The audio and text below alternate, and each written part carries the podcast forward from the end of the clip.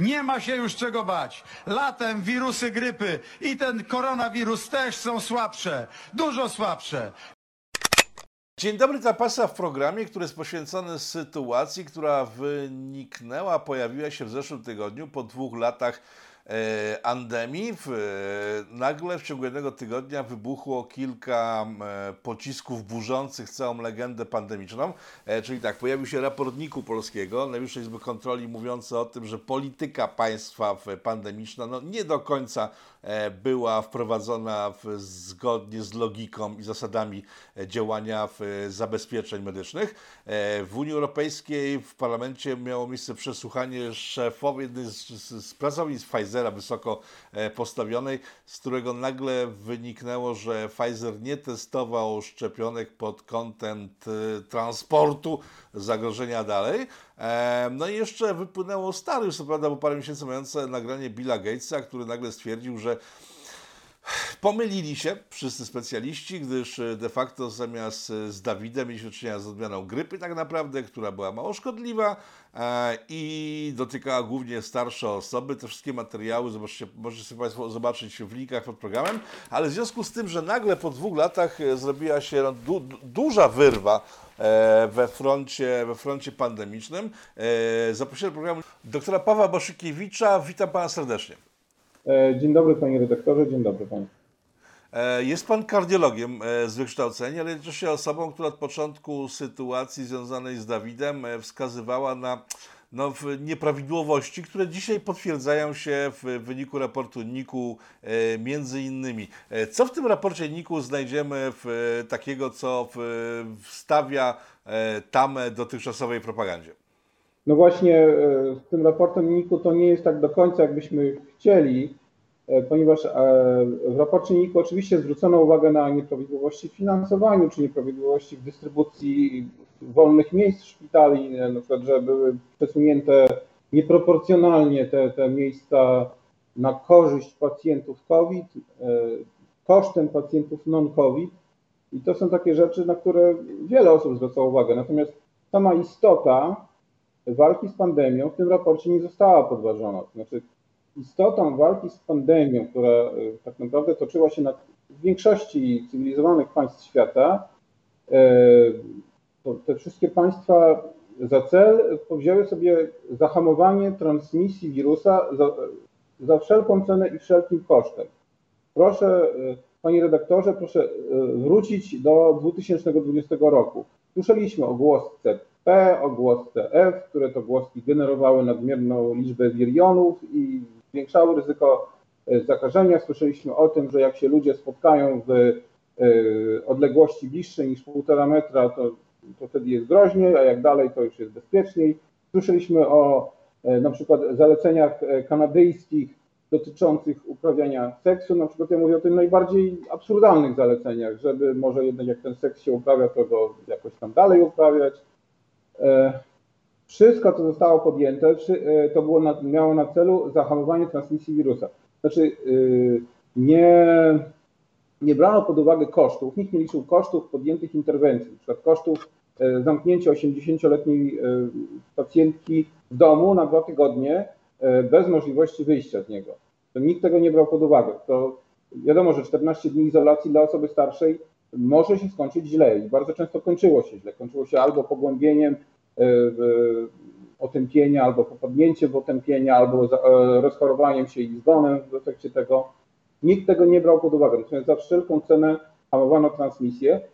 Tej, e, e, I tego raport nikt nie podważa. Nawet e, tam jest napisane, że jedynie w 80% szpitali pacjent, inaczej, jedynie, w 80% przypadków pacjenci w szpitalach byli testowani przesiewowo. Znaczy ja bym powiedział, że to aż 80% za dużo było. Znaczy, że to testowanie przesiewowe doprowadziło do paraliżu szpitalnictwa, ale tego już w tym raporcie nie ma. No bo jakby przyjęto za pewnik, że należało tak robić. Nie wiem skąd ten pewnik jest. Znaczy prawdopodobnie dlatego, że cały świat tak robił. I e, jako jeden z zarzut, e, e, zarzutów mm, napisano, że nie testowano personelu przesiewowo na COVID. No to jakby to wszystko wynika z tego, że nie ma zrozumienia nadal tej istoty, która e, zniszczyła społeczeństwo, zniszczyła gospodarki, czyli że próbowaliśmy hamować e, zakażenie za wszelką cenę. To się odbija dalej e, w tym, co pewnie zaraz poruszymy, czyli tych rewelacjach, pseudorewelacjach fajzerowskich dotyczących transmisji. Rozumiem, a co było złego w testach przesiewowych? Bo one były bardzo popularne, zyskały popularność ogromną, były robione wszystkim, niezależnie od tego, czy ktoś był chory, czy nie, czy kaszlał, czy nie kaszlał, czy przyszedł z chorą nogą, czy z wypadającymi włosami, wszystkim robiono testy przesiewowe. E, Co było złego w tych testach? Gdyby test przesiewowy polegał na tym, że pacjent dostaje wynik testu przesiewowego i robi z tym wynikiem co chce, no to w sumie nic złego nie ma. Może tam generowanie niepotrzebnego strachu było.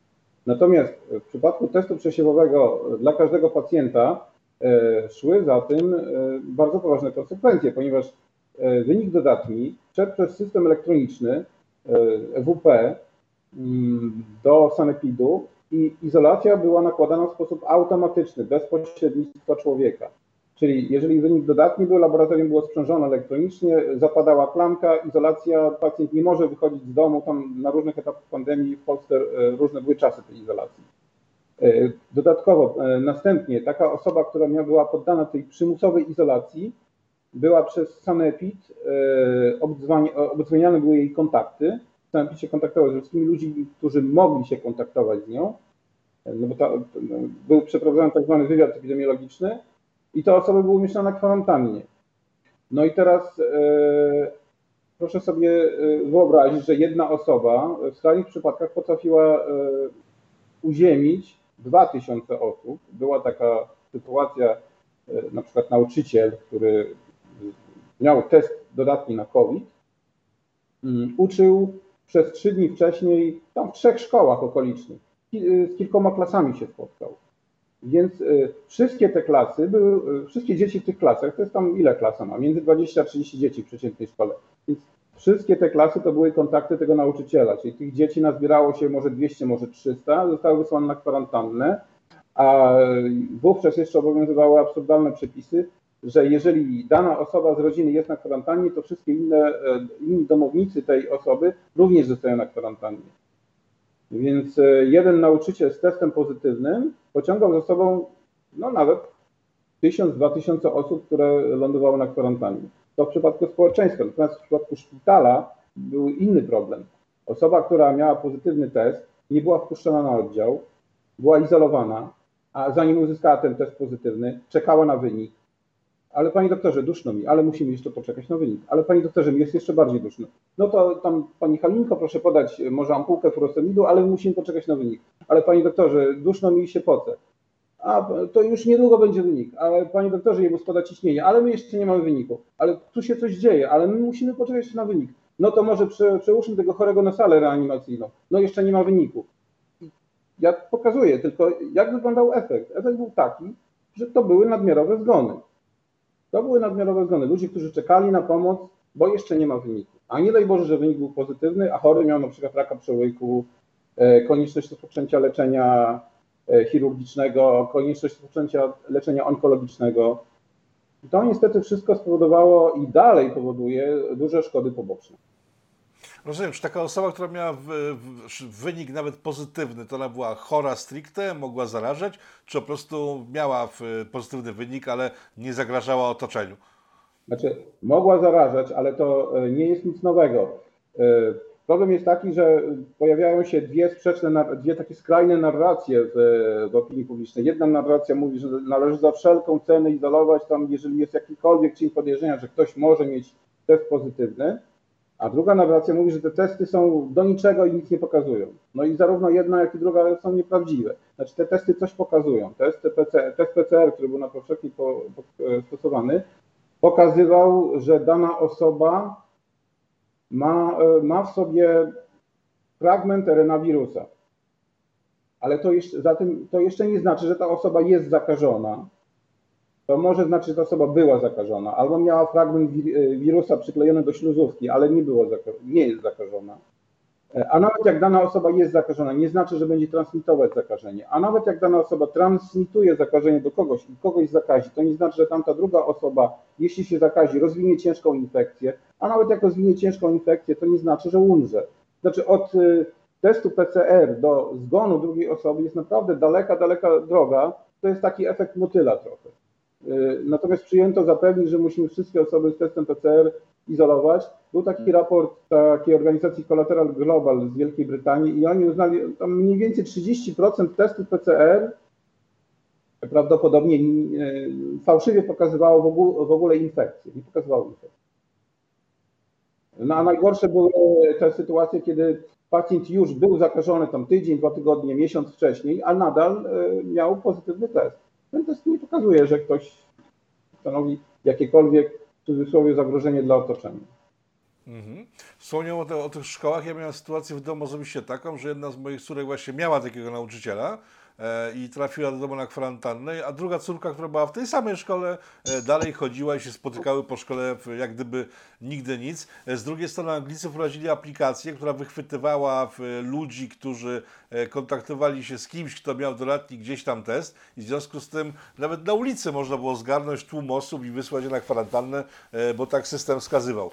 Pytanie, na ile, no. na ile, no, na ile to od początku było groźne? Bo kiedy ta pandemia wszła z Chin, pamiętam w lutym, e, wyglądało to na nową dżumę, wtedy z doktorem e, Gucem się spotkałem w jakimś programie i on uspokajał, że w sumie nic takiego się złego nie dzieje, bo to jest kolejna odmiana grypy, która idzie do Polski. Później mu się zmieniła trochę optyka, później znów mu się zmieniła. Doktor Guc jakoś tak generalnie zmieniał dość czę- często optykę. E, na ile to od samego początku było groźne? Bo później wiadomo, że każdy wirus y, mutuje się i każda mutacja jest coraz słabsza, tak? Czy ta pierwsza mutacja była tak groźna, jak nam przedstawiano, czy jak, jak to wyglądało? No to jest trudno jest odpowiedzieć na to pytanie. E, chodzi o profesora Guta, który rzeczywiście miał kilka bardzo cennych, e, trafnych wypowiedzi a propos tego. E, Choroba wywołana przez wirusa SARS-CoV-2 jest nieodróżnialna od tak zwanej grypy. Klinicznie. Jeżeli e, lekarz by dostał dwóch pacjentów, jednego zakażonego wirusem grypą, drugiego za, grypy, a drugiego zakażonego wirusem ST2, to nie odróżni tego. To jest nieodróżnialne i populacyjnie też to było niezauważalnie. Znaczy, jak się patrzy na statystyki chińskie, na podstawie których oni tam podejrzewali, że u siebie mają jakiegoś nowego wirusa, to się okazuje, że w mieście Wuhan było, czt- Wuhan, e, to jest e, populacja 11 milionów, to jest przecież była stolica państwa, to jest gigantyczny, e, olbrzymi obszar miejski w, w centrum Chin. Oni tam mieli czter... w grudniu około 40 hospita... grudniu 2019 około 40 hospitalizacji z powodu zapalenia płuc o niejasnej etiologii. E, Takich zapaleń płuc e, to są tysiące i zapaleń płuc o niejasnej etiologii w szpitalu to jest połowa zapaleń płuc o niejasnej etiologii. Znaczy my nie jesteśmy w stanie e, na tej podstawie nic twierdzić, ani nic podejrzewać. Po prostu Chińczycy wówczas, to jest hipoteza postawiona przez e, e, Petera Singera, e, Natomiast ja się do niej przychylam, że Chińczycy rozpętali burzę poprzez aktywność w social mediach i straszenie ludzi. No to zyskało niestety pożywną glebę i ludzie się wystraszyli. Ten wirus dla populacji poniżej 40 roku życia praktycznie nie jest groźny. Oczywiście może wywołać zgon, tak samo jak każdy inny wirus. Jeżeli trafi się pacjenta w złym momencie, kiedy jest bardzo niska odporność albo kogoś wrażliwego, na przykład bardzo otyłego, może zabić, ale y, są inne wirusy, które też mogą zabić. RSV, grypa, y, nawet rinowirus może zabić starszą osobę, czyli taki wirus to katar powoduje. Znaczy generalnie, jakby Pan otworzył, e, Panie redaktorze, podręcznik do e, chorób zakaźnych czy wirusologii, to praktycznie przy każdym wirusie przeziębieniowym jest napisane, że może wywołać zgon u osób wrażliwych, starszych, z obniżoną odpornością i mogą być ciężkie przebiegi, na przykład u kobiet w ciąży. Ten wirus niczym się nie różni. Nie będę pytał jakaś skąd, skąd- taka panika, bo już pan doktor powiedział, że to była panika wywołana medialnie, ale inna rzecz mnie zainteresowała, bo to był powód, dla którego ja szybko zacząłem e, mieć duże wątpliwości. Jeszcze w styczniu 20 roku w mediach można, gdzie do dziś można znaleźć artykuły, że idzie znów ostry sezon grypowy. E, bo te statystyki zaczęły skakać w górę, e, a kiedy pojawiła, poja- pojawił się Dawid, nagle spojrzałem statystyki i grypa zniknęła wtedy. E, Ta, ta, ta, szła, szła do góry i nagle zniknęła, zeszła do zera i jak się dołożyło statystyki Dawida, to nagle ona go uzupełniała. Jak to się stało, że grypa zniknęła ze statystyk jakim, jakim cudem nikt tego wtedy nie wychwycił, że przecież nie może choroba, która jest z nami od lat, nagle zniknąć z powodu noszenia maseczek, jak mówili wtedy eksperci medialni. Znaczy tak, e, mówili i nadal takie głosy słychać e, ze środowiska naukowego, od osób nawet utytułowanych, że ponieważ nosiliśmy maseczki i się dystansowaliśmy, to grypa zniknęła. Ale tak naprawdę najprawdopodobniej, może nie za, nie za cały ten efekt, ale za większość tego efektu odpowiada artefakt związany z sposobem raportowania zachorowań na grypę. Tak naprawdę to są zachorowania na grypę i choroby grypopodobnej, podejrzenia grypy. E, To jest druk MZ55, taki specjalny druk. Ja go wrzuciłem na Twitterze niedawno. Na tym druku e, lekarz, lekarz, który raportuje, no przychodzi pan do lekarza. Mówi pan, że pana mięśnie bolą i ma pan gorączkę. No okej, no to redaktor Otoka ma grypę. E, Przychodzi inny człowiek i mówi, że kaszle. O, dobrze, to Kowalski ma grypę, sobie lekarz. I to mi się raportuje, w ten sposób raportuje. I na kilkanaście, kilkadziesiąt tysięcy takich e, zaraportowanych przypadków e, wykony, wykonuje się pojedyncze testy, pojedyncze testy, z których bardzo często żaden nie jest pozytywny. Znaczy to, co jest raportowaniem grypy w warunkach polskich, nie wiem jak to wygląda w warunkach e, na przykład amerykańskich, ale prawdopodobnie jest podobnie, bo tam jest ILI, czyli Influenza-like illness, choroby podobne do grypy. Też musi się odbywać e, na zasadach e, podejrzenia klinicznego, a nie testu. Czyli lekarz spod dużego palca e, raportuje i to nie jest potwierdzone w żaden sposób testem. W momencie, kiedy żeśmy zamknęli przychodnie, były tylko teleporady, wszyscy się bali wirusa, po prostu zaprzestano raportowania.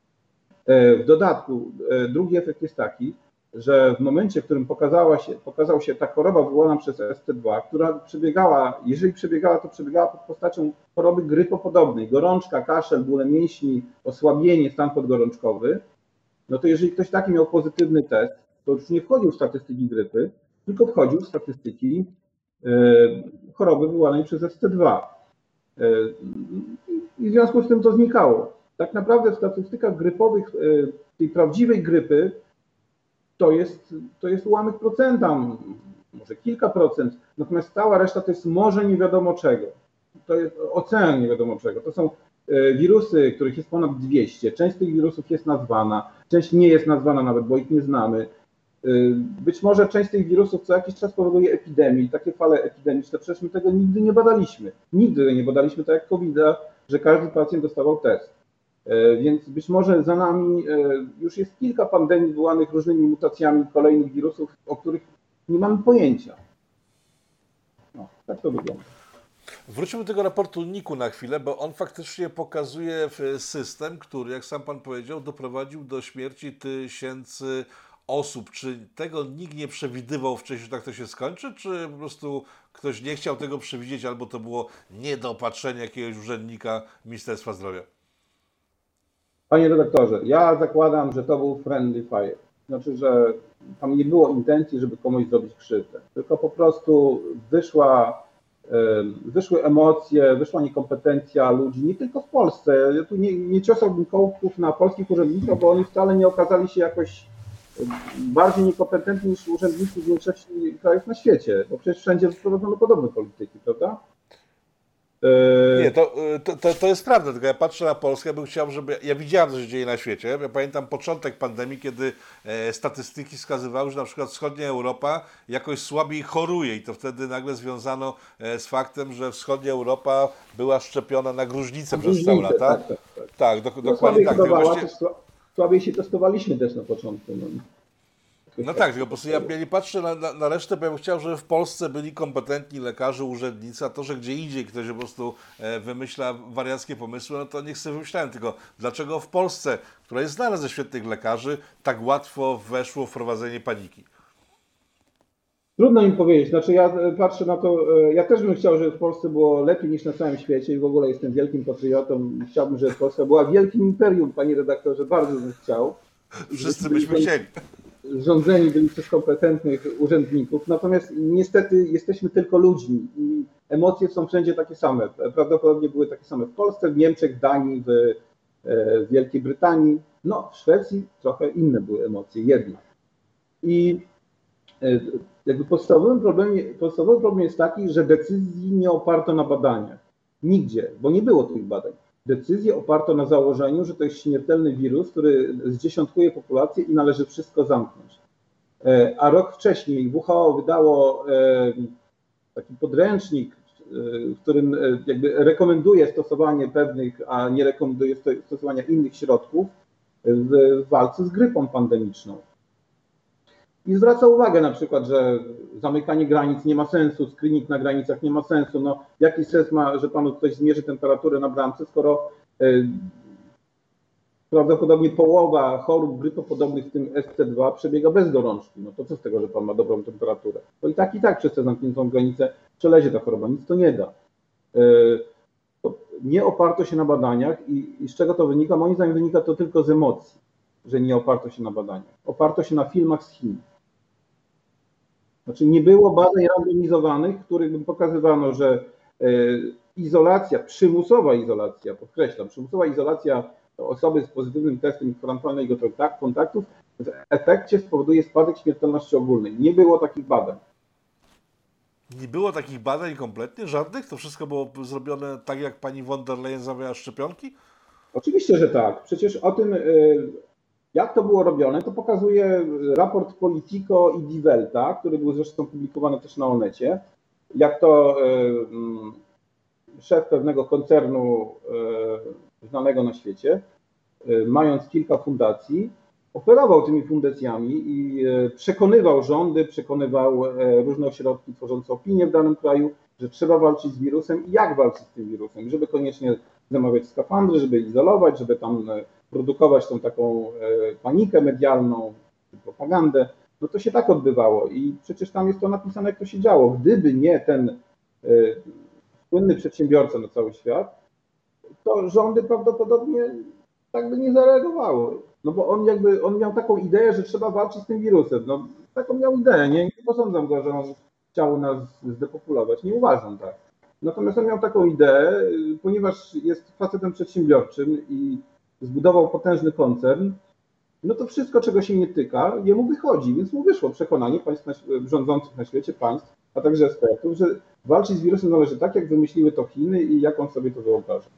I to nie było na pewno żadnych danych.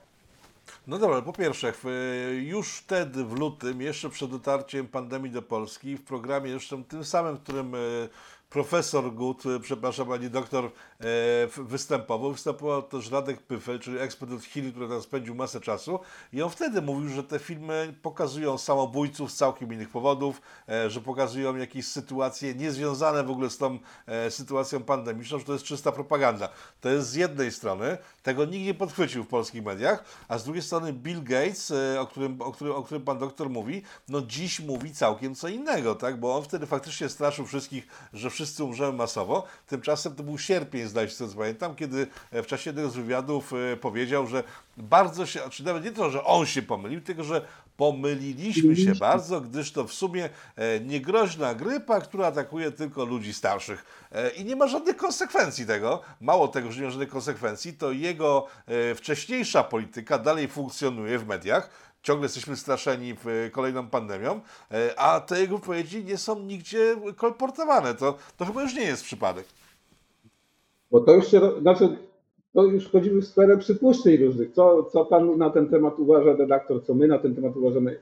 Ja uważam, że po prostu Bill Gates jest y, inteligentnym gościem i dał się przekonać wtedy. I ponieważ jest sprawny, to taką rozkręcił na świecie akcję izolowania ludzi, że jemu to się udało. A ponieważ jest inteligentny, no to zauważył, że to bzdura, że to po prostu było niepotrzebne. Natomiast niestety konsekwencje zbieramy do dziś. I jeżeli ktoś uważa, że inflacja nie jest związana z zamknięciem gospodarek i drukowaniem pieniędzy, no to, to przepraszam, no, no jest związana. To odbija zwykle po kilkunastu miesiącach. No i teraz mamy tego, te, tego efekty. E, jakie przeciwwskazania, bo Pan wtedy, pamiętam, występował w tym temacie, jakie przeciwwskazania e, były stawiane przeciw e, kwarantannom, zamykaniu gospodarek, o Pan wspomniał, E, bo w, były takie głosy, to nie jest tak, że teraz niektórzy mówią, nikt o tym nie mówił. Mówiły, mówili wtedy o tym nieliczni eksperci, ale jednak mówili, jakie były przeciwwskazania stawiane wtedy tym pomysłom zamykania przemysłu, gospodarek i ludzi. To znaczy, e, to jakby było wiadomo, że to, co się stało, e, doprowadzi do e, zerwania łańcuchów dostaw. Natomiast na, wówczas, w połowie 2020 roku, nie było na ten temat badań, no bo skąd miały niby być? Te badania zaczęły się pojawiać w 2021 roku, w 2022, że nasze środki, na przykład w Kanadzie lockdown wywołał nawet 141 zgonów w efekcie w zamian za jed- jedno uratowane życie z powodu COVID-19. Tak, tak wyglądał bilans kanadyjski.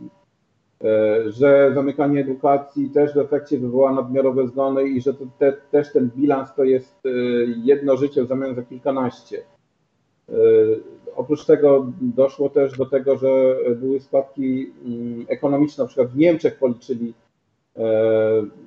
że taka, e, takie zamknięcia, zamknięcia edukacji doprowadzają nie tylko do tego, że dzieci się nie uczą, ale też doprowadzają do tego, że nie produkujemy, e, nie, nie pracujemy, ponieważ tymi dziećmi musi ktoś się zajmować, więc tam zamknięcie jednego dziecka tam doprowadza do, już nie pamiętam teraz ile tam wyszło, między około między 10 a 20% ludzi nie chodzi do pracy, e, w, w którym muszą się opiekować tymi dziećmi, więc no, nie było takich danych e, w 2020 roku, kiedy wprowadzaliśmy lockdown, tylko były bardzo słuszne za, założenia, nawet e, opisane przez e, WHO wcześniej, a dane pojawiły się w 2021-2022, że to, co zrobiliśmy, zabiło wiele osób. Natomiast teraz nikt się do tego nie chce przyznać, nie może przyznać, bo ktoś musiałby ponieść konsekwencje polityczne. Proszę zwrócić uwagę, że wszystkie niezależnie od tego, czy partia była tak zwana prawicowa, czy tak zwana lewicowa, wszystkie partie robiły to samo. E, Wyjątkiem jest partia chyba socjalistyczna, tak? W Szwecji to chyba jakaś, jacyś socjaliści rządzą zawsze. Wyjątkiem jest Szwecja, gdzie ten e, niezwykle odważny i twardy epidemiolog postawił na swoim, nie zamaskował społeczeństwa, nie zamknął systemu ochrony zdrowia. Owszem, Szwecja wprowadziła pewne e, restrykcje. Wydaje mi się, że one zostały wpro- wprowadzone po to, żeby uciszyć, pewne, żeby uciszyć pewne środowiska. My tu robimy takie, takie troszeczkę pewne inne ruchy, czyli oni ograniczyli spotkania w dużych grupach. Tam były, była, były restrykcje, nie wolno było się spotykać e, w szczycie fali, tam w grupach większych niż 50 osób. No ale generalnie Szwecja cała działała, można było iść do knajpy, e, zjeść sobie obiad i nie nosić maseczki w sklepie, w hipermarkecie. No, kiedy Boris Johnson w Anglii zaproponował na początku, to został zlinczowany praktycznie, ale mój doktor o, o 21 roku, a ja przypomnę 20 rok, bo e, kiedy zaczął się temat maseczek, wtedy przypomniałem, że minister Szumowski jeszcze najpierw mówi tak, ej, ale przecież to nie działa, to nie ma sensu, po czym nagle stwierdził w innym kolejnym programie, że tak, tak, one strasznie dobrze działają. Ja pamiętam, że wtedy ktoś mi podrzucił w, e, materiały dotyczące skuteczności maseczek, e, które, których dokumentacja pełna naukowa znajdowała się w, ko- w bibliotece e, kon- kongresu i z tych danych wynikało wprost, że maseczki przed niczym nie chronią. E, Szybko się okazało, że to nie może być poważny dokument, gdyż został stworzony w Wietnamie e, i maseczki weszły do powszechnego obiegu. Dla, I to jest przykład już w tym momencie taki, że jest bardzo ewidentny, bo były badania, nie tylko jak się później okazało te, te wietnamskie, e, ale z ostatnich dziesięcioleci pokazujące, że maski nie działają. O przyłbicach już nie mówię, bo przyłbice plastikowe po prostu no, widząc nie wiadomo było, że to nie działa, jednak ludzie to nosili, a media to kolportowały. Jakim cudem w chwili, kiedy były długoletnie badania dotyczące masek, e, jednak wprowadzono ich e, obowiązek? Przecież to było absurdalne i irracjonalne. Ale Panie bardzo, redaktorze. bardzo, ale bardzo dochodowe dla, dla ludzi, którzy te maski sprzedawali. No ale cały czas wracamy do tego samego. Jak to się stało, że ludzie na stanowiskach, rządzący i profesorowie dali się przekonać? Bo to, co pan profesor Szumowski zaprezentował tam bodajże podczas rozmowy z redaktorem Mazurkiem było, że on tak się śmiał. To, było, to była oczywista oczywistość. Oczywista oczywistość. Wtedy już w, oddolnie na takich grupach zamkniętych medyków już zaczynało buzować, że musimy wprowadzić ogólny nakaz maseczek, że to wszyscy muszą nosić maseczki, a wtedy profesor Szumowski wypowiedział się bardzo trzeźwo i wbrew takiemu rodzącemu się oddolnemu, e, oddolnemu ruchowi zamaskowania społeczeństwa. Ten ruch wyszedł między innymi od lekarzy. Natomiast nigdy nie było danych na to, że maskowanie osób bezobjawowych wszystkich przyniesie, jak nie było na to danych. I co więcej, nie ma na to danych, bo przez całą pandemię przeprowadzono dwa badania randomizowane. To są badania najwyższej jakości. E, Na podstawie badań randomizowanych z próbą kontrolną, czyli wtedy, kiedy jedną próbę, jedną grupę podda, poddajemy interwencji, a drugą grupę nie poddajemy interwencji i porównujemy te, te grupy. I takie dwa badania zostały przeprowadzone w sprawie maseczek. Jedno badanie to było Danmask, badanie w Danii, a drugie badanie było w Bangladeszu. I te badania mm, pokazały, że maseczki te materiałowe, które nosi pewnie 90% ludzi nosiło, nie działają w ogóle, a maseczki chirurgiczne być może działają w populacji osób powyżej 50 roku życia, ale też nie ma pewności, bo jakby liczba zakażeń, która e, tam nie było w ogóle, nie były mierzone zakażenia, więc e, działają wcale lub słabo. To jest efekt e, badań randomizowanych z grupą kontrolną. Nie było na to danych, że to działa i nie ma nadal danych, że to działa. No Być może dlatego te maseczki już nie są rekomendowane w społeczeństwie no, w Polsce. No ale nie są, nie są rekomendowane we wszystkich przychodniach lekarskich na terenie Polski, są obowiązkowe ciągle. To oczywiście za tym nie stoi żadna nauka. Wydaje mi się, że na, za tym stoi y, taka zasada Panu Bogu świeczkę i diabłu ogarek. Także nie chcieli się wycofać ze wszystkiego, to może zostawmy te przychodnie. Oczywiście to jest kompletna głupota. E, Ma, e, pewnie maseczka mogłaby mieć jakieś uzasadnienie u osoby, która jest objawowa, żeby troszkę, troszeczkę mniej tego aerozolu rozsiewała, chociaż wcale ta maseczka tam wiele tutaj nie pomoże. Natomiast zasadniczo nie ma na to danych i to jest bez sensu kompletnie. Znaczy to z kolei, o czym doktor mówi, podawał też w czasie przedpandemicznym e, Mariusz Dąbrowski, to jest ekspert od e, Japonii, e, który mówił o Dalekim Wschodzie, że tam owszem maski noszą, ale ludzie chorzy, kiedy ktoś jest chory, to wtedy zakłada maskę, żeby nie zarażać innych, tak? E, I w tym momencie wiadomo też, że on jest chory, w związku z tym idąc ulicą się go unika. W chwili, kiedy wszyscy założyli maski, nie wiadomo było za bardzo, e, kto jest chory. Ale przejdźmy dalej, bo już mamy ze sobą ten ra- ra- raportników, te zgony ponadprogramowe, e, logikę początku zdarzeń i przyszedł czas szczepionek, tak? Bo przyszły szczepionki, tutaj znów odwołam się do profesora Guta, który mówi na samym początku, że i zresztą liczni eksperci też to mówili, tylko po prostu szybko zniknęli z mediów, że żeby szczepionkę produkować potrzebne są 2-3 lata badań, bo, bo, tyle to trwa, tak? Tymczasem pół roku nagle w wybuchu pandemii okazało się, że mamy szczepionkę. E, jak pan to odebrał jako lekarz? Jeszcze chciałem tylko cofnąć się do tych zgonów ponadnormatywnych, bo to dobrze było, że wybrzmiało. Mam wrażenie, że nikt do tego przynajmniej w mainstreamie nie wraca. E, Natomiast w analizie, którą przeprowadził pan dr Sobolewski, to jest opublikowane w naszym wspólnym raporcie w, e, wydanym przez Ordo Juris dotyczącym postępowania w pandemii, jest ewidentna korelacja między zamknięciem systemu ochrony zdrowia, czyli im mniej pacjentów było hospitalizowanych, im była większa redukcja hospitalizacji w stosunku do poprzednich, poprzednich lat, im była większa redukcja, im bardziej był przy, jakby przyduszony system ochrony zdrowia, tym mieliśmy więcej zgonów ponadnormatywnych. To jest, to jest efekt, który wynika.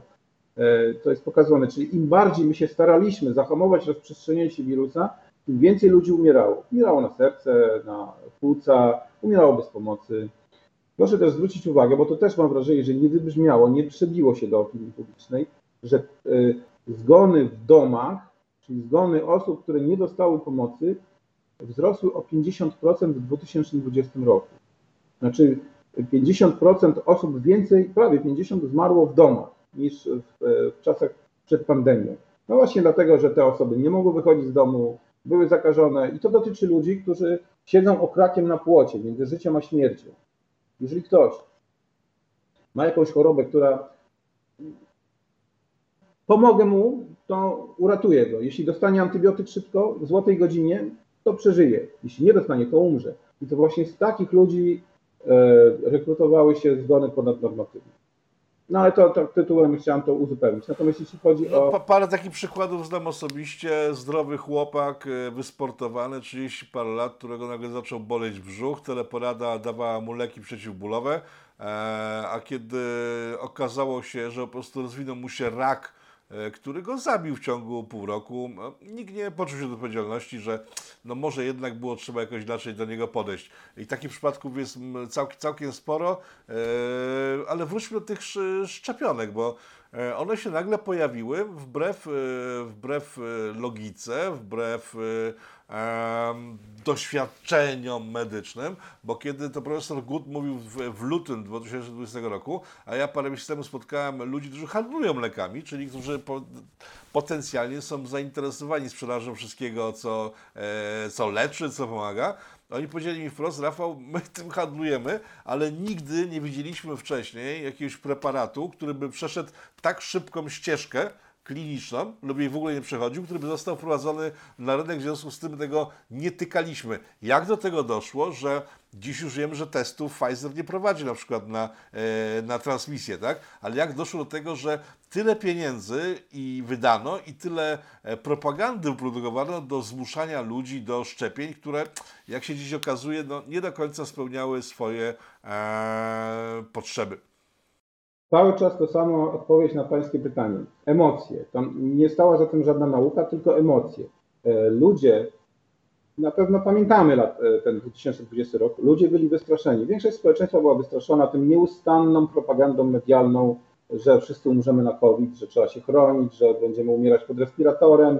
Ludzie się po prostu bali i oczekiwali tej szczepionki. Szczepionki po prostu oczekiwali tej szczepionki i ona miała bardziej psychologiczne znaczenie. I właśnie tak do tego doszło. W Stanach Zjednoczonych była odpalona, jak się tam nazywało, operacja Warp Speed, żeby bardzo szybko tą szczepionkę wyprodukować, tam ścinano wszystkie zakręty bezpieczeństwa, ścinano procedury, żeby tylko jak najszybciej wprowadzić szczepionkę na rynek w ramach procedury takiej e, nadzwyczajnej. E, Tutaj chciałbym wspomnieć, jak wyglądają badania kliniczne. Więc, e, bo to jest ważne. Bierze, jakby e, lekarz biorący udział w badaniu klinicznym, zwykle tego zwykle są to badania, które trwają 2 lata, 3 lata, 4 lata. Pacjent przychodzi na wizyty kontrolne. e, My raportujemy, czy on ma takie objawy, czy ma inne objawy, robimy mu kontrolne badania. E, Porównywalna jest śmiertelność przez kolejne naście, dziesiątki miesięcy. A tutaj mamy, tutaj mamy y, operację bardzo szybkiego wprowadzenia czegoś na rynek, a skuteczność była sprawdzona przez pierwsze kilka, kilkanaście tygodni. A potem bardzo szybko grupę kontrolną y, zaszczepiono, moim zdaniem celowo, żeby nie było czego z czym porównywać. Bo mogłoby się nie dać, bo już jak Pfizer miał, jak oni mieli te wczesne efekty bardzo szybkie, że było 95% redukcja zakażeń, y, to zapewne klasnęli w dłonie, mamy to, co chcieliśmy, a teraz bardzo szybko zamknijmy grupę kontrolną, bo nie daj Boże, za jakiś czas pokaże się, że jest jednak inaczej. Bo, bo ten pier, szybki, pierwotny efekt korzystny dla Pfizera zaraz zacząć uciekać. Na przykład po, to się okazuje w badaniach obserwacyjnych. Po kilku miesiącach y, y, skuteczność szczepionki spada do kilkudziesięciu procent, a w efekcie później do zera. E, Zaczęło się jeszcze od tego, że mowa była, że to ta szczepionka nie, nie, nie chroni, nie zabezpiecza, pamiętam sam początek te, te, te, te, tej historii, e, tylko powoduje, że będzie o wiele łagodniejszy przebieg choroby i nagle w ciągu tygodnia właściwie, czy dwóch góra, e, słyszeć można było w mediach, że nie, nie, ona faktycznie w 100% zabezpiecza. Dzisiaj oczywiście ci sami ludzie, którzy już wtedy to mówili, a których to wypowiedzi są zarejestrowane, twierdzą, że tak wcale nie mówili, ale pamiętam, że 99% skuteczności e, było gwarantowane. No dobrze, ale pan doktor mówi, że to nie jest, są, e, że to, że to nie jest wyrachowanie, czy tylko, że to są emocje, tak? Ale te emocje, za tymi emocjami stoją miliardy dolarów zysków firm farmaceutycznych przecież.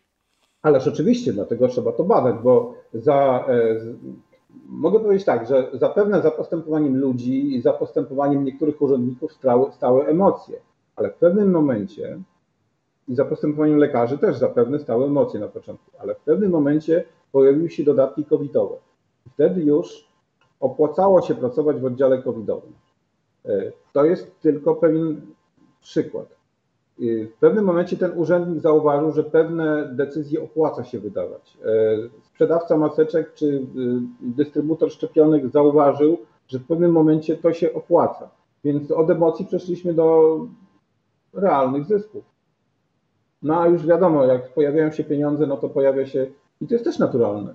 Oni zachowywali się tak, żeby ich zachowanie przyniosło jak największe zyski. No już przynosiło, ale to powinny zbadać już, y, prokuratura powinna zbadać takie, takie zachowanie. W którym momencie za emocjami przestały grać rolę emocje, a zaczęły grać rolę rządza zysku.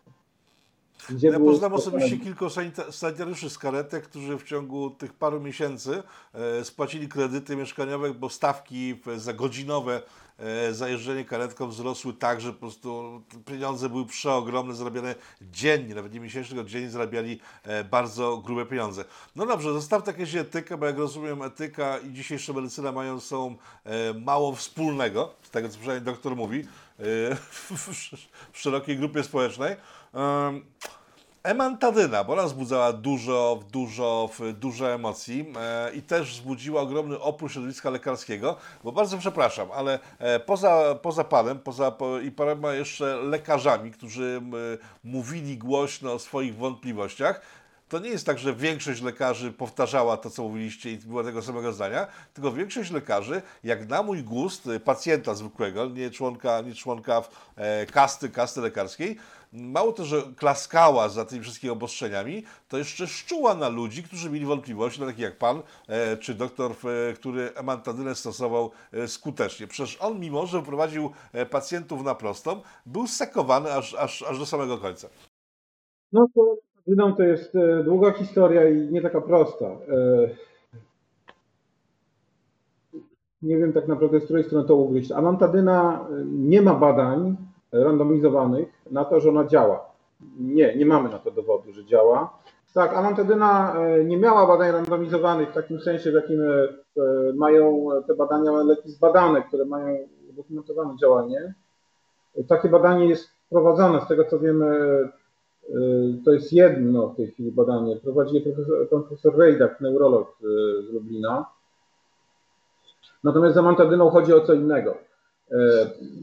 To jest, y, z jednej strony ten lek y, stał się strasznie medialny, popularny, a z drugiej strony y, rękoma urzędników i niektórych profesorów była prowadzona bardzo duża walka z tym lekiem i z ludźmi próbującymi leczyć tym lekiem.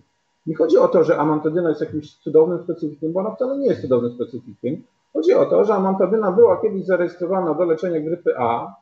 Ja abstrahuję od tego, czy ona jest skuteczna, czy nie, ale była zarejestrowana i e, wszystkie, e, wszystkie przypadki e, infekcji FC2, które, e, które były leczone amantadyną, mogą być podciągnięte na podstawie objawów pod grypę A, a mimo to e, Rzecznik Praw Pacjenta grozi jakimiś horrendalnymi karami placówk- placówkom, które stosowały amantadynę. Ja osobiście tam nie bardzo wierzę w cudowną moc amantadyny, ale to w ogóle nie o to chodzi. Jeżeli jakiś pacjent mówi, panie doktorze, niech pani przepisze amantadynę, bo ja tu mam test dodatni, bardzo się boję, że umrę i że zarażę i że moja mama umrze, czy tam moja żona umrze, to jak może takiej osobie nie przepisać e, tego, o co on. No, to jest lek o stosunkowo niskiej skuteczności, potencjalnie może pomóc w grypie A, Mm, jej działalność, e, aktywność w COVID jest niezbadana, natomiast nie wiedzieć czemu prowadzono z nią walkę. Jest cała masa innych leków, które są również nieskuteczne. E, Na przykład Remdesivir okazał się nieskuteczny po, po wielu miesiącach. Na przykład Molnupiravir, który jest e, rozprowadzany przez Agencję Rezerw Strategicznych, okazał się nieskuteczny, nie, nieodróżnialny od placebo. Na przykład Osocze Ozdrowieńców, e, w, w promocję którego zaangażował się sam pan prezydent Polski okazało się nieskuteczne. Nie dość, że nieskuteczne, to i szkodliwe w ciężkich przypadkach. Więc jest cała masa, i można tak sypać przykładami, nie tylko zresztą w covid ale w innych chorobach, gdzie stosujemy leki potencjalnie szkodliwe albo po prostu nieskuteczne lub niezbadane i nikt się tym nie interesuje. Natomiast na amantadynę rzuciło się całe piekło. Nie rozumiem tego. Znaczy to było dla mnie zadziwiające, bo też nie uważam, że to był jakiś po prostu lek e, especial, który po prostu leczy wszystko, e, ale w, kiedy, ale to była, to była sytuacja, w której lekarz, który ją zaczął testować, miał dobre wyniki i wtedy rozpętało się piekło. Ja się spodziewałem, że jeżeli pojawia się lek, który w jakikolwiek sposób pomaga, to wszyscy będą wspierać jego używanie. Tymczasem, jak pan powiedział, e, Ministerstwo Zdrowia, lekarze, autorytety medialne, e, wszyscy się na nią rzucili. E, Wspomniał pan o badaniach klinicznych mantadyny. Jedne faktycznie zostały opublikowane. E, Z tego, co pamiętam, chyba w lutym tego roku, jakoś krótko przed wojną. E, Kolejne miały być opublikowane e, miesiąc czy dwa miesiące później. Ja rozmawiałem wtedy z członkiem drugiej grupy badawczej, bo to jedna była w Lublinie, druga zdaje się w Wrocławiu. I on mówił o tym, że... Na południu. No dokładnie. I on mi mówił wtedy, wtedy w lutym, że mają ogromne naciski, żeby wynik był taki sam jak w przypadku pierwszego badania, które padło dla mantadyny e, no, niezbyt e, przychylnie. Także to jest kolejna sytuacja, kiedy no, teorie spiskowe nie brały się znikąd, tak? Bo jeżeli po prostu są pchane ordynarnie rzeczy z grubych korporacji, które nie działają, e, kiedy są pchane maski, to wiadomo, że nie działają, a lek, który no, widać, że jednak przynosi jakieś efekty jest blokowany, nie trudno, żeby ludzie zaczęli wątpić w oficjalną linię i w to, co, e, i w, i w to, co mówią władze medyczne, które moim zdaniem strasznie straciły w ciągu tych ostatnich dwóch lat. No, e, jeśli chodzi o te pierwsze badanie, to było e, za mantadynem, to było badanie, e, które było prowadzone na osobach hospitalizowanych. A to trzeba mieć też jakiś pogląd, wiedzę, na, jak przebiega taka choroba. Więc taka choroba typu choroba wywołana przez wirusa SB2 przebiega tak, że najpierw pacjent się zakaża, potem pacjent dostaje bólu gardła, a potem pacjent dostaje gorączki, potem dostaje kaszlu, potem tam się troszkę źle czuje parę dni. Zwykle mija tydzień, 10 dni po 10 dniach średnio, jak się ma rozwinąć ciężki przypadek, to to zwykle trwa 10 dni e, u tego niewielkiego odsetka pacjentów, którzy wymagają hospitalizacji i on trafia do szpitala. I tam już dawno nie ma wirusa, albo już jest, e, już e, nie działają leki przeciwwirusowe na tym etapie. Na tym etapie jest burza cytokinowa i trzeba leczyć burzę cytokinową. Więc to badanie, które było prowadzone w Krakowie czy Katowicach, nie pamiętam, profesor Baczyk prowadził, było od samego początku skazane na porażkę. Chyba nam słońce wyszło. Było skazane na porażkę, nie mogło się udać.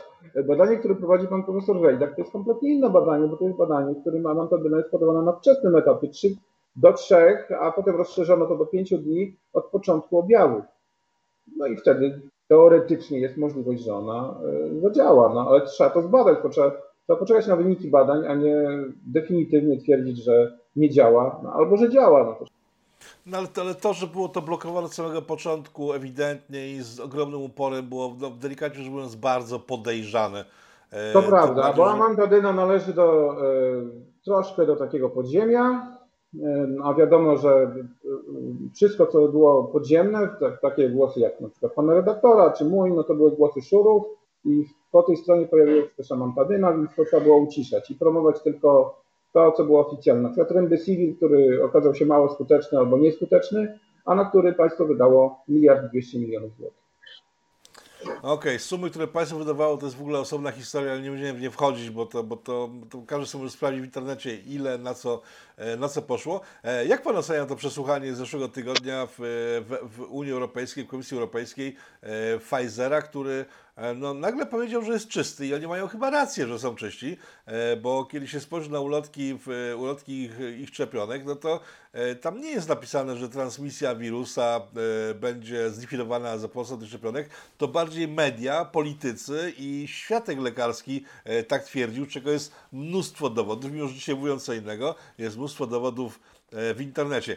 E, O ile ta transmisja była istotna w przypadku, w przypadku szczepionek?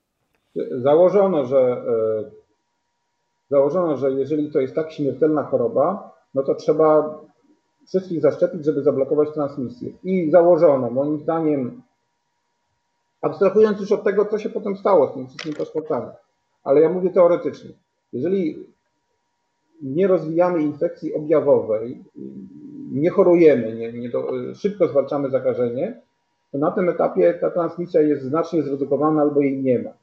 Tylko taki efekt występuje przez kilka tygodni, e, że ta transmisja jest zredukowana.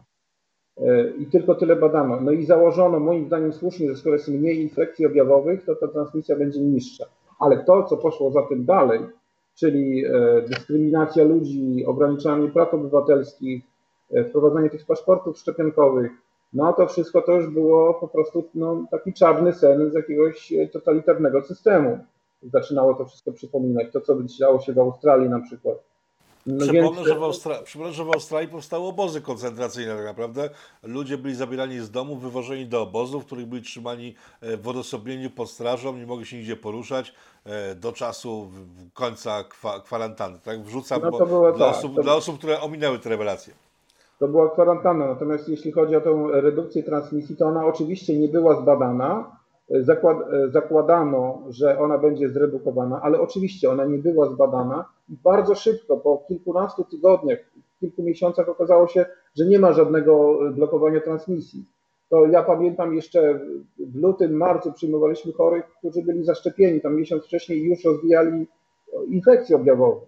No, po prostu ta, ta szczepionka prawdopodobnie e, redukuje liczbę ciężkich przypadków, chociaż pojawiają się teraz analizy, z których wynika, że niekoniecznie musi tak być, ale prawdopodobnie redukuje liczbę ciężkich przypadków i nic poza tym, czyli to jest indywidualna sprawa danej osoby, czy ona chce, czy nie chce przyjąć ten preparat. Natomiast wokół tego zbudowano całą narrację dyskryminacyjną i to jest tak naprawdę już e, no, kryminał, ale oczywiście nikt za to nie odpowie. Ach, Jezus, tak sobie pomyślałem, że może jednak tak, ale myślę, że ma doktor rację, bo tak jak pani von der Leyen, której postawiono zarzuty korupcyjne w związku z, w związku z zakupem e, czepionek od Pfizera, moim zdaniem to też zostanie albo uciszone, albo w wyniku w, w, na koniec się okaże, że nie było żadnego tematu, z tego podbije e, piłeczki tym, którzy dzisiaj milczą nagle po całych tych dwóch latach, kiedy byli bardzo głośni. E, jest e, Znaczy, oczywiście, głośne- że tak, bo okaże się dokładnie to samo, co było e, z Billem Gatesem. No on co prawda poprzekupywał różne instytucje i poprzekonywał na swój sposób rządy, ale uratował świat. Więc e, e, pani Urszula, co prawda złamała procedury i sobie SMS-owała prywatnie z szefem Pfizera, ale uratowała nas szczepionkami przed y, śmiercią. No, taki będzie efekt prawdopodobnie. Jeszcze dostanie nagrodę. No dobrze, ale mamy te, teraz sytuację z Florydy, kiedy tamtejszy szef chirurgii e, opublikował dane, e, z których wynika, że już po szczepieniach e, ludzie mają duże problemy ze zdrowiem i to już e, nie jest kwestia tego, że ktoś sobie coś wstrzyknął, e, nic mu się w związku z tym nie stało, w związku z tym nie ma tematu, tylko e, w efekcie szczepień no, narastają duże problemy zdrowotne sporej części osób zaszczepionych. Tak, to znaczy moim zdaniem tłumacz, tłumaczenie nie, nie powinno być chirurg, tylko naczelny lekarz. To jest e, naczelny lekarz stanowy na Florydzie, pan Ladapo, e, doktor Ladapo. To, to nie jest jakiś tam sobie e, lekarz gdzieś tam wydłubany z e, jakiejś prowincji, tylko facet, który pracował na uniwersytecie. I, e, no i no generalnie wie o czym mówi. I e, Departament Zdrowia Stanu Floryda przeprowadził analizę e, danych i z tej analizy wynika, że w populacji poniżej 40 roku życia e, preparaty mRNA, bo to dotyczy tylko preparatów mRNA, przypominam, że są też dostępne preparaty oparte na innej technologii, e, zwiększają ryzyko nagłego zgonu sercowego o 84%, prawie dwukrotnie w populacji poniżej 40 roku życia. E, I o co chodzi? Chodzi o to, że już od ponad półtora roku my, my wiemy, że preparaty mRNA zwiększają ryzyko zapalenia mięśnia sercowego, zwłaszcza w populacji młodych mężczyzn, młodych mężczyzn, poniżej 40 roku życia. Pojawiają się kolejne prace, tak naprawdę sytuacji już kilka, więc to jest ewidentny efekt. Znaczy mamy pewność, że w populacji mężczyzn poniżej 40 roku życia wywołują zapalenie mięśnia sercowego, prawdopodobnie o łagodnym przebiegu. E, Jest jedna praca, która pokazuje, że ponieważ sam wirus też może wywołać zapalenie mięśnia sercowego wirusowe, no to pytanie jest, co jest częstsze. No i więc jest, jedna z prac pokazuje, że w populacji poniżej 40 roku życia, podkreślam mężczyzn, bo to jest specyficzna populacja, ryzyko e, tego e, e, poszczepiennego zapalenia mięśnia sercowego jest wyższe niż ryzyko wirusowego zapalenia mięśnia sercowego. No i teraz pytanie, jakie są korzyści, a jakie są ryzyka. No i to pokazał bezpośrednio ta analiza Departamentu Zdrowia ze stanu Floryda. Natomiast tutaj trzeba powiedzieć, co to jest zapalenie mięśnia sercowego. to jest taki stan, w którym jakiś fragment mięśnia sercowego jest, choruje, jest zniszczony, jest obrzęknięty, tam jest reakcja autoimmunologiczna zapalna. I w przypadku tego po preparatach mRNA jest najczęściej łagodne zapalenie mięśnia sercowego, ale to nie znaczy, że nie może dojść do arytmii, e, bo nagłe zgony, to, to, to na co zwraca uwagę lekarz stanowy stanu Floryda, nagłe zgony są wywoływane przez, e, przez arytmię, czyli nagle serce zaczyna e, kurczyć się w niesynchronizowany sposób, bardzo szybko, 300 razy na minutę i to jest, to jest nieefektywne. Człowiek umiera w ciągu kilku minut. Nie budzi się rano albo pada na ulicy jedną z częstszych przyczyn nagłego zgonu jest właśnie, to jest stwierdzone już od lat, jest zapalenie mięśnia sercowego u ludzi młodych przez 40.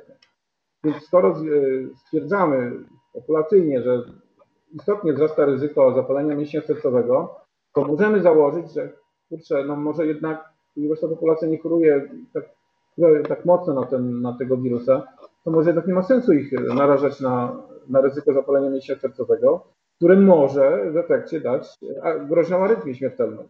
I to pokazała ta analiza pana doktora Ladapo, że no tam prawie dwukrotny wzrost ryzyka zgonu nagłego w populacji mężczyzn przed 40 rokiem życia. Taką analizę, moim zdaniem, w zasadzie natychmiast po tym, co pojawiło się na Florydzie, powinno się przeprowadzić w innych miejscach, na przykład w Polsce. Niestety jest okres. Rozumiem. Zresztą doktora od razu zbanowano w internecie, Twitter go zbanował wraz z jego analizą. Wrócił po 24 godzinach, ale jednak reakcja mediów społecznościowych była natychmiastowa. To jest zresztą ciekawe, że media społecznościowe w no, też jakby działały na pasku dużych, dużych korporacji medycznych, bo wszelkie informacje, które nie pochodziły od korporacji medycznych, e, były natychmiast kasowane i to informacje nie tam typu taki dziennikarz jak ja, który sobie coś rzuci co zaraz w internecie, ale właśnie osób takich jak ten lekarz. Także no to następny taki element, który budzi przypuszczenia, że e, tutaj mogło chodzić o coś więcej niż o panikę, a bardziej o pieniądze od dużych korporacji. Czy to, co on powiedział, można wiązać, to jest takie moje pytanie, bo ja nie wiem, nie znam się, doktor ma taką wiedzę. E, czy jest e, w ciągu, można na przykład na przestrzeni ostatnich 10 lat zauważyć sytuację, kiedy nagle e, w czasie zawodów sportowych, w czasie programów telewizyjnych, w trakcie pracy, nagle umierają młodzi ludzie. Czy to należy wiązać z tym, czy zawsze tak było, że młodzi ludzie, sportowcy nagle umierali w czasie, w czasie rozgrywek piłkarskich, czy biegnąc sobie po, po, po dyplom, czy, czy jakiś puchar? Czy to jest trochę podobna sytuacja do tej, którą mieliśmy y, na początku 2020 roku, tylko że druga strona to prezentuje. Że jakby to jest agrawowane, te przypadki nagłego zgonu, to się pokazuje, to się multiplikuje w mediach. Jeżeli to jest wzrost tej populacji o 84%, to moim zdaniem jest to niezauważalne. Y, byłoby niezauważalne populacyjnie. To trzeba po prostu zbadać y, z ołówkiem w ręku, policzyć. Więc trudno mi powiedzieć, czy, to, czy tak jest, czy nie ma. Ja nie zauważyłem, żebyśmy mieli, ale to nie widać tego, bo to, przepraszam, taki nagły zgon to trafia z ulicy do kostnicy, a nie do szpitala, więc my tego nie będziemy widzieć. To trzeba zbadać, to musi, powinna zrobić instytucja, albo najlepiej niezależni eksperci, bo instytucja już jedna robiła taką analizę, e, w której jest sporo błędów. Powinni zrobić to niezależni eksperci i policzyć, czy tam rzeczywiście do, e, jest e, wzrost ryzyka nagłego zgonu. Ja nie, nie zauważyłem czegoś takiego. Uważam, że te, te filmiki to jest ten sam rodzaj filmików, które rozpuszczali Chińczycy, tylko druga strona tu jest. Ja też tego podchodzę sceptycznie, bo też jest wysyp filmów z przemocą z USA nagły. Tam zawsze była przemoc, tylko że tych filmów nie było tyle co teraz i nagle te e, postacie nagle umierające też tak patrzę przez, przez palce, ale wolałem spytać, żeby któryś z widzów później mi nie zarzucił, że nie spytałeś o nagle umierających e, masowo ludzi. E, czy coś jeszcze powinniśmy dodać do dzisiejszego naszego spotkania, żeby spiąć klabrą całość? Bo tak, ponadwywiarowe zgony mamy. Szczepionki, które się okazały bezużyteczne, mamy. Szczepionki, które okazały się groźne dla zdrowia, mamy. W maseczki, które działa, wszystko to e, poruszyliśmy, czyli ograniczenia, lockdowny, pan, maseczki i tak dalej. Czy o czymś zapomniałem, czy o coś zapomniałem spytać? Chyba, chyba e, spytał Pan o wszystko, natomiast ja chciałem zwrócić uwagę na taką rzecz, jaką jest zdrowie publiczne. To znaczy, jest bardzo ważne, żeby obywatele ufali e, przekazom. No, nie muszą wierzyć we wszystko, co mówi rząd, bo to trzeba też zachować zdrowy rozsądek. Ale jeżeli na przykład y, minister zdrowia, którym najczęściej był lekarz, wychodzi i mówi, że tutaj jest ważne, żeby się szczepić, to dobrze było, żeby obywatele mu wierzyli. W tej chwili, po tych dwóch i pół roku, tego co się działo, obawiam się, że zaufanie do instytucji zajmujących się zdrowiem publicznym spadło na samo dno. Na samo dno. Znaczy ludzie przestaną się szczepić, ludzie przestaną się leczyć, przestali ufać lekarzom i to będziemy długie, długie lata odrabiać. E, spadła wyszczepialność na inne choroby, e, e, na przykład na odrę, na polio, w niektórych miejscach spadła wyszczepialność. Czy to, to wynika raz z, z rozerwania tych, tych łańcuchów zdrowia, a dwa, że ludzie przestali po prostu ufać. Straciliśmy zaufanie. To myślę, że nad tym trzeba będzie popracować. No ale obawiam się, że ci sami ludzie, którzy to zaufanie stracili, oni już tego zaufania nie odzyskają. No ale swoje pozycje w mediach raczej utrzymają. E, jak teraz obserwuję, zaczęła się wielka kampania e, szczepień na grypę. Grypa nagle wróciła. E, dwa dni temu Ministerstwo Zdrowia w internecie, tak jak jeszcze rok, dwa lata temu publikowało liczbę osób, które zachorowały na Dawida. W tej chwili publikuje identyczne dane ludzi, którzy zachorowali na grypę. Na szczęście nie zamykają lasów, ale nie, mówiąc o, nie mówią nic o zamyka, zamykaniu gospodarki, ale faktycznie widzę, że jest, jest spora grupa e, ludzi, którzy patrzą na szczepienie już jako takie e, no, podejrzliwie i o ile antyszczepionkowcy jeszcze dwa lata temu to byli w większości ludzie niestabilni, no to w tej chwili to grono się powiększyło za sprawą e, działań naszej służby zdrowia i to jest absolutny skandal moim zdaniem. Oczywiście, że tak. tak. Właśnie tak jest. Jest dokładny efekt, jeżeli waj, e, wajcha została przestawiona o dokładnie taki sam e, kąt w drugą stronę. Znaczy społeczeństwo przestanie ufać lekarzom, przestanie ufać instytucjom. Mamy ten efekt. I we wszystkich tych mądrych dyskusjach, które spotykamy, w oficjalnych, czy takich publikatorach oficjalnych, y, wszyscy eksperci, którzy występują, jakby skrzętnie pomijają ten temat. To przez antyszczepionkowców, bo to jeden z drugim doktor, któremu Twitter trzy razy banował konto, to wszystko przez niego, że ludzie się nie chcą szczepić. To nie przez nas, kiedy my mieliśmy radę medyczną, dostęp do wszystkich oficjalnych i nieoficjalnych źródeł, do e, wszystkich tytułów prasowych największych, internetowych. To nie, no to, to nie przez nich ludzie się przestali szczepić. Ludzie przestali się szczepić przez kilku świrów, którzy e, publikowali coś na Twitterze, im banowali konta, coś na Facebooku, im banowali konta, to rozumiem, że efekt, efekt antyszczepionkowców był e, tak, tak silny.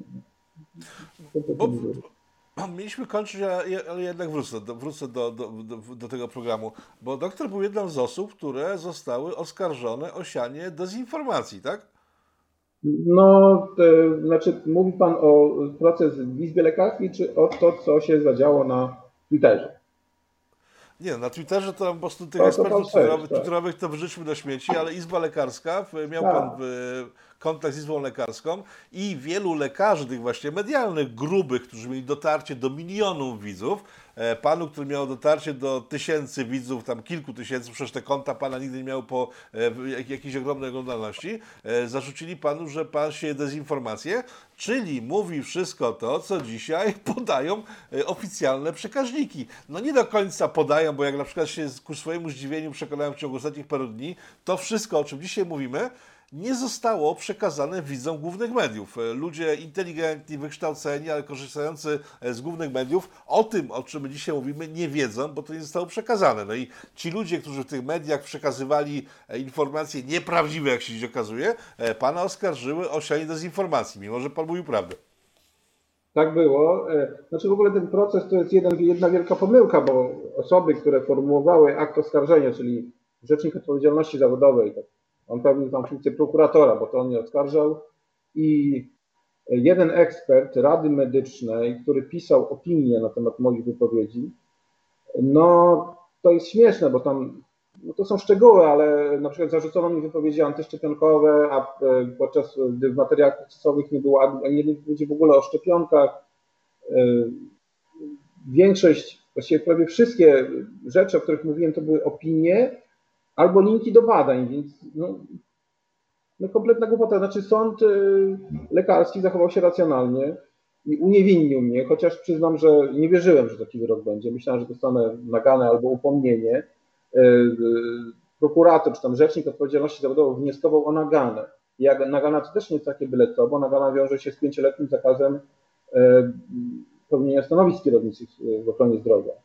Na przykład nie mogę być szefem u siebie w gabinecie musiałbym zatrudnić czegoś innego. y, no, inne osoby potraciły prawo wykonywania zawodów w związku z wypowiedziami o szczepieniu, na temat szczepionek. Znaczy, generalnie mocna wypowiedź na temat szczepionek. Na przykład, gdyby ktoś powiedział, cytuję, to nie jest moje zdanie, tylko cytuję. Gdyby ktoś powiedział, że preparaty powodują masowe zgony ludzie nie róbcie tego, koniec cytatu, to by stracił prawo wykonywania zawodu. Za taką wypowiedź. Może czasowo, może na dłużej. Na przykład to, co spotkało panią doktor Martynowską, która generalnie mówi to samo, co wszyscy foliarze, czyli my, tylko mówiła to w bardziej takich publicystycznym wydaniu, w ostrzejszych słowach. To, co ją spotkało, to jest wielka krzywda i moim zdaniem ludzie, którzy y, odebrali jej prawo wykonywania zawodu już dwukrotnie, powinni za to odpowiedzieć. Odebrano lekarce szanowanej, lubianej, która pracowała w pandemii, kiedy wszyscy się wystraszyli i schowali e, za teleporadami, ona przyjmowała lekarzy i jej odebrano prawo wykonywania zawodu. Mówię o doktor Martynowskiej. Także no, ona jest wielką bohaterką, uważam, i niezależnie od tego, jak bardzo publicystycznie się wypowiadała, bo rzeczywiście miała wypowiedzi publicystyczne, to przecież e, czym innym jest publicystyka, a czym innym jest e, piśmiennictwo naukowe. Innych słów się używa. Jak rozumiem, jej nie przywrócono zawodu, a ci ludzie, którzy mówili przez ostatnie dwa lata kocopoły, e, dalej mają swoje gabinety. Znaczy ona miała e, dwa razy czasowo zawieszone tam, bodajże na pół roku czy na rok. Nie wiem jaki jest teraz status pani doktor. Wydaje mi się, że teraz może przyjmować, nie wiem tego, no ale rok e, miała zawieszone, nie, nie pracowała i cały czas te procesy się tam toczą w tej, w tej izbie lekarskiej. Cały czas jest tylko tam. No, czyli ta paranoja się jeszcze nie skończyła, chyba się długo e, nie skończy. E, panie doktorze, kończymy chyba na dzisiaj, bo więcej tematów nie poruszymy, e, bo wszystkie chyba wyczerpaliśmy. Dziękuję panu bardzo za spotkanie. Państwa moim gościem był dr Paweł Basiukiewicz, kardiolog, medyk, lekarz. Dziękuję. Dziękuję. Pozdrawiam, Ja- dziękuję. Ja bardzo dziękuję. No, w- oby w wielkim imperium takie sytuacje nie dochodziły do, do, nie dochodziły do skutku i żebyśmy potrafili się bronić przed e, propagandą, paranoją oraz emocjami, bo nauka nie powinna wiązać się z emocjami, tylko z nauką właśnie, a nie z emocjami. Jeszcze raz bardzo dziękuję. Do usłyszenia. Do usłyszenia, dziękuję.